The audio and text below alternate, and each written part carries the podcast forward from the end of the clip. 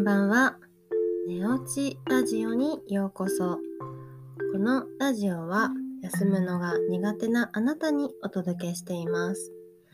ここでは看護師と保健師としての経験を持つ私、マユティが知るともっと心が楽になるをモットーに日々のことや睡眠のことについてお話しします。このラジオはあなたが寝る前にお届けします。皆さん、いかがお過ごしですか？お元気ですか？はい。休んでますか？うん。たまには休んでくださいね。はい。今日はね、あの、そのお話をちょっとしたいなと思います。そう。忙しい人の上手な休み方です。はい。あの、休むのが苦手なあなたへとあの毎日お話しさせていただいてるんですけれども皆さんは上手に休めていますか、うん、私はあの割と下手な方です。そう。なんかこう常にやっていなきゃとかこうあれやりやらなきゃっていう風やらなきゃっていうか、うん、あこれもやりたいあれもやりたいっていう風にねあの思ってやりたいことがいっぱいあるのでなかなかねこうあ休もうとか意識的にしないとあのついついどんどんねできちゃう感じです。はい。なので、でも、でも、休むのやっぱ大事だなっていうふうに思っています。そう。なのでね、ちょっとそれをね、お話ししたいなっていうふうに思っています。そう。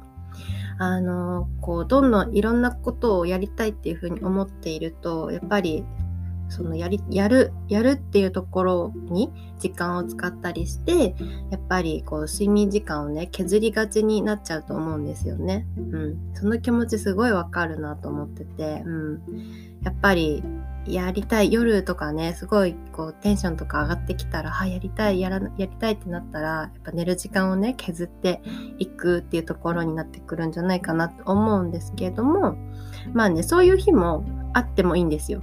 はい。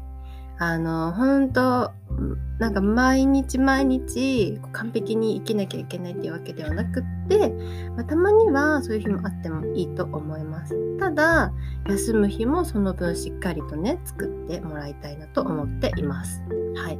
じゃあねとはいえそんなそんな休め休めって言われても休めないから困ってんだよっていう風にあの思思いました？そう。でそういう方はぜひ休む時間とか寝る時間っていうのをあのもう予定にね組み込んでもらいたいなっていうふうに思います。うん、もうこの日この時間は休むとか寝るっていうのをぜひねもう予定に入れてください。うん、あのスケジュール帳とか時間であれしてる人とかはあのここからここまでは寝る時間みたいな感じであの確保するのもいいです。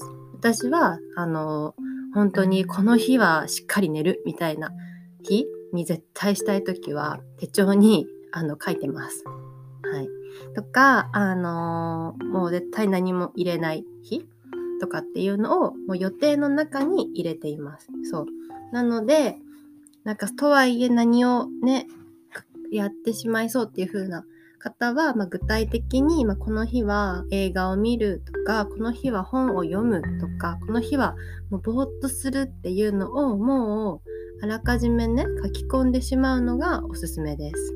うん、そうもう休むのも予定にしてしまったらもうそこの予定がね確保されているわけだから確実にそれはあのやりやすいかなっていうふうに思います。何もね予定に入れてないなんかその隙間でやろうとするからこそ隙間がないってなっちゃうかなっていうふうに私は感じててそうなのでもうもう自分でここはこれを休むとかぼーっとするとかっていうのをやってみてでねだんだんとねそういうのがうまくなってきたりとか慣れてきたら、まあ、書かなくてもいいんじゃないのかなっていうふうに思います。うん、でもあの書かないとデフォルトでねすぐなんか違うことやろうとしたりとか仕事をしようとする方は是非あのもう予定に組み込んでください。はい。でねそこはしっかりと休むようにしてもらえたらいいかなっていうふうに思っています。はい。ね。あの、睡眠って書いてくれても大丈夫なんで、寝るって書いてくれても全然いいんで。はい。その辺はね、自分が一番したいこととか、あの、一番取り組みやすいところっていうのを書いてください。はい。えー、今日はね、その忙しい人の上手な休み方っていうのをお話ししました。はい。えー、それでは今日も一日お疲れ様でした。また明日お会いしましょう。おやすみなさい。